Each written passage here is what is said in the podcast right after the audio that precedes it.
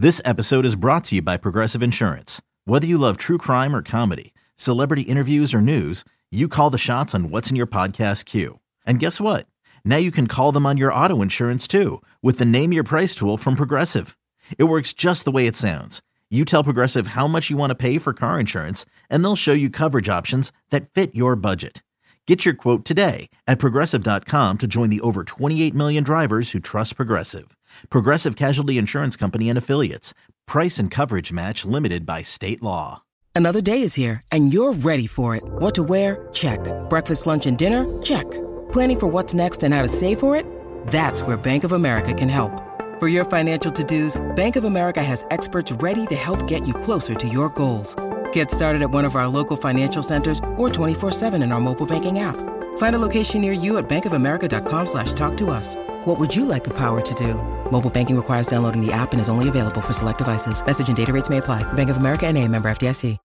When you need mealtime inspiration, it's worth shopping Kroger, where you'll find over 30,000 mouthwatering choices that excite your inner foodie. And no matter what tasty choice you make, you'll enjoy our everyday low prices, plus extra ways to save, like digital coupons worth over $600 each week. You can also save up to $1 off per gallon at the pump with fuel points. More savings and more inspiring flavors make shopping Kroger worth it every time. Kroger, fresh for everyone. Fuel restrictions apply.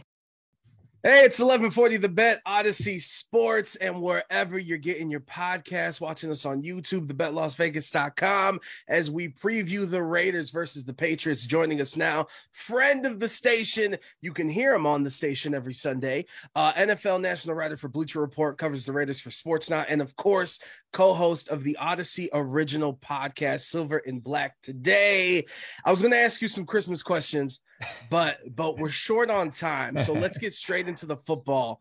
Um, I tweeted this out on Thursday night after the game against the Rams in all caps. Josh McDaniels lost to an ESPN analyst and a progressive insurance agent in the same season. Mo, your thoughts?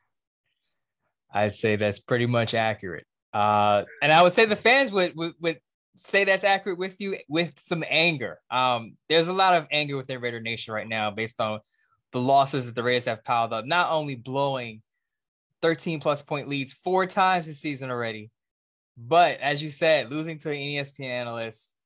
I wouldn't go progressive insurance. Well, no, listen, I have sources. Of course, I'm born and raised in Cleveland. Obviously, Okay. Baker was with the Browns. I Right. have sources that when the Rams called Baker Mayfield, he was actually in a meeting learning some of the progressive, just, you know what I'm saying? When you get hired, the new hire Ah, meetings, they yeah. called him out of that. He left and said, I'll go to LA to play in this football game and we'll see what happens. So I can confirm that that tweet at the time was very true. true. And you bring up Raider Nation being mad. Like after Thursday night, We've had some time to think of it. We we got to watch other professional football teams that can win football on Sunday.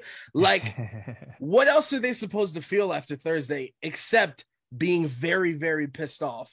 I- I was gonna tell you that time has passed. I've watched other games, of course, that I cover the entire league, and I'm even as a writer who covers the Raiders, I'm still kind of frustrated with that loss because there's no way you get a guy who just doesn't probably doesn't even know his teammates or his teammates by first name basis yet. And he goes out there and leads two scoring drives to beat you beat you within three and a half minutes and get the W. It, it's just it's to me it's insane. It's inexcusable on, on multiple levels. I know a lot of people want to blame Derek Carr. They want to blame the defense. They want to. Oh, we'll get to that him here in a second. but there there is enough blame to go around where we could just sit around in a circle and just point guys out like this is partially your fault, this is partially your fault, this is partially your fault, this is partially your fault. So enough blame to go around there. I want to get your perspective. Not only we talked about my tweet, but on Monday, uh, Peter King came out with his, you know, Monday morning Monday morning quarterback article, and uh, here's a paragraph I'm going to read to you about the Raiders. Um, Derek Carr, quarterback Las Vegas, for his mind-boggling, horrible throw at the end of the first half of the Raiders' 17 to 16 loss to the Rams Thursday night. With 56 seconds left in the second quarter and the Raiders up 13 to 3, Vegas had a third and five at the Rams 10-yard line. An incompletion here, and the Raiders go into halftime up 16 to 13.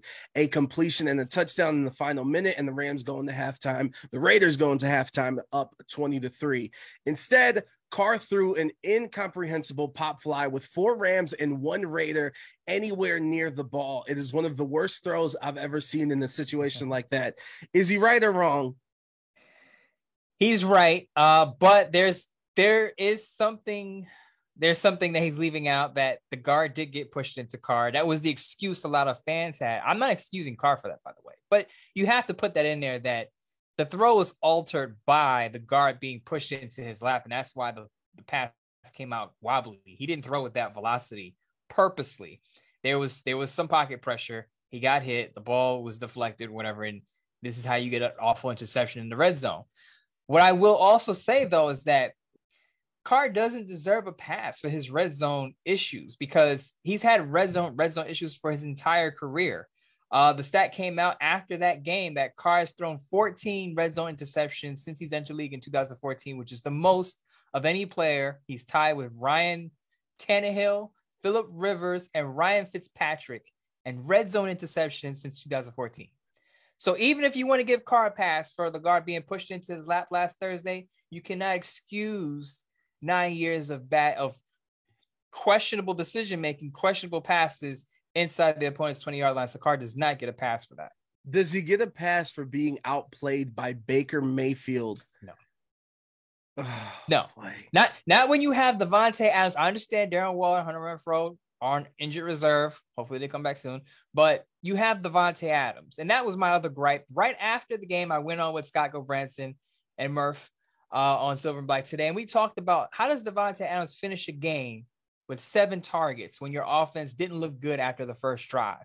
No way that could happen. He had two or three catches of 30 plus, 30, 32 plus yards. So it wasn't like Jalen Ramsey was locking him down. And he had some success. So when you're you see your offense stalling after that first drive, you get back to Davante Adams. That's why he's there. That's why you acquired him for the Green Bay Packers and gave him a big money extension. They didn't do that. And there's enough blame to go to the coaches as well to the players. And another reason why he doesn't get a pass, he at least knows the names of the dudes that he's throwing the football to. I don't think Baker Mayfield could say the same when he talks about the second, third string tight end, fourth, fifth wide receiver with all the injuries the Rams have been dealing with. Um, and let's not just, you know, throw this on Derek Carr, which has kind of been the theme so far.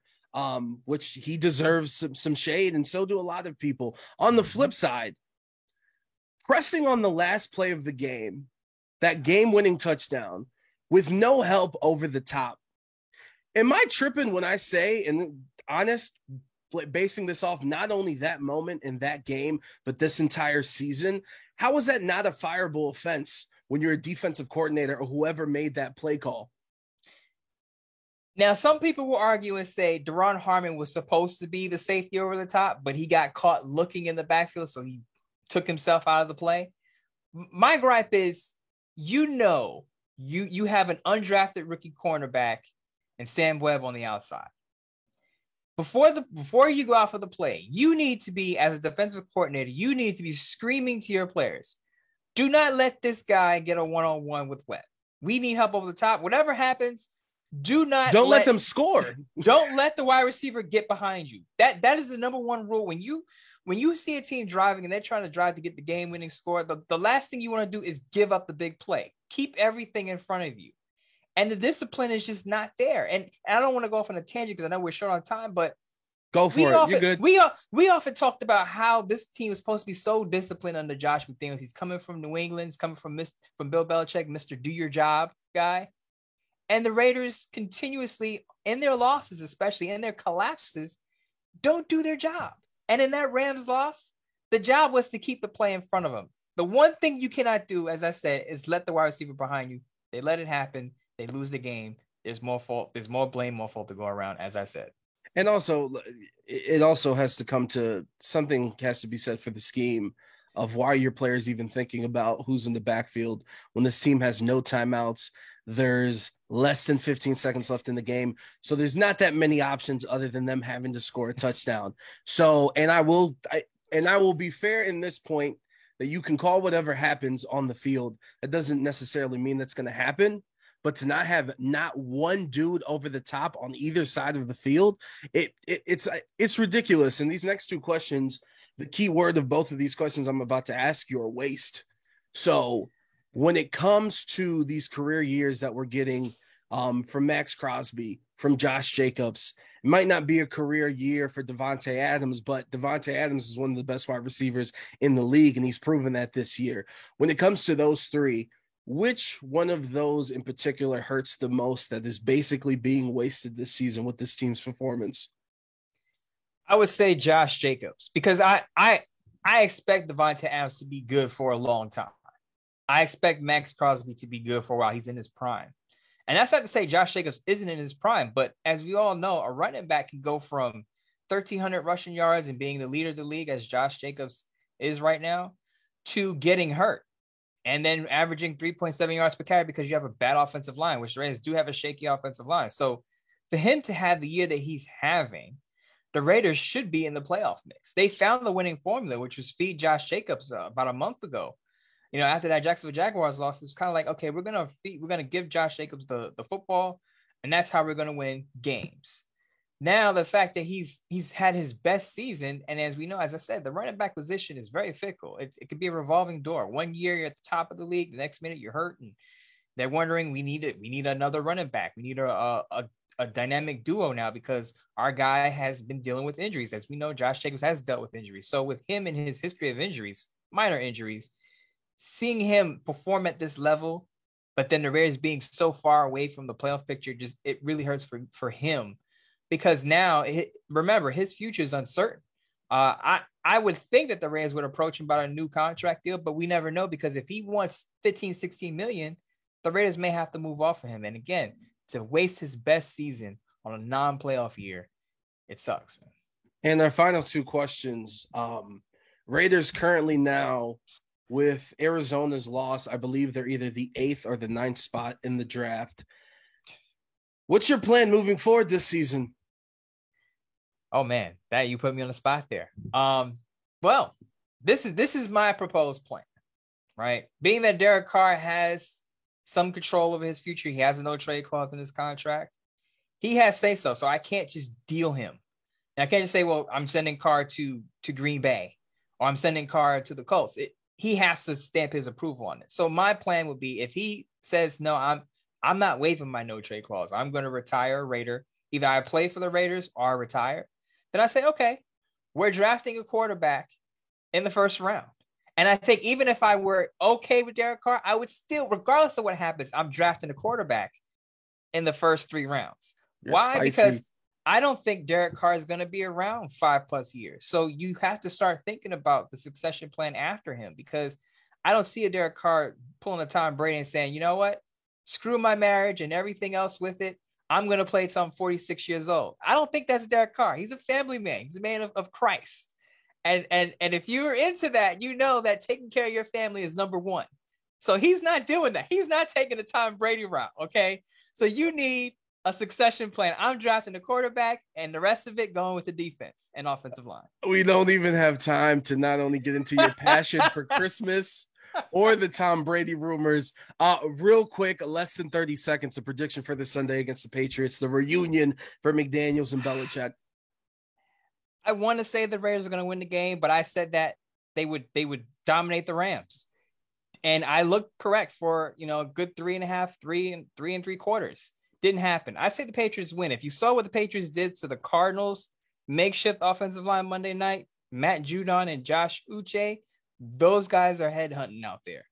Bill Belichick obviously knows Josh McDaniels. I think the Patriots have some advantages there in the trenches and in coaching because I question a lot of Josh McDaniels' tendencies, especially when the Raiders are up. So even the Raiders get a lead, I'm not saying anything until the clock strikes zero because we just saw what happened last week. But I, I give the edge to the Patriots on this one. Momo, and it was quick, sweet, and straight to the point. As always, we appreciate you. That's Momo, and national NFL writer for Bleacher Report, covers the Raiders for Sports Not, and of course, co-host of the Audacy original podcast, Silver and Black. Today, Mo, if we don't see you before the 25th, Merry Christmas, Happy Holidays, and we'll talk to you soon. Okay. Same to you, my man. Appreciate you having me on.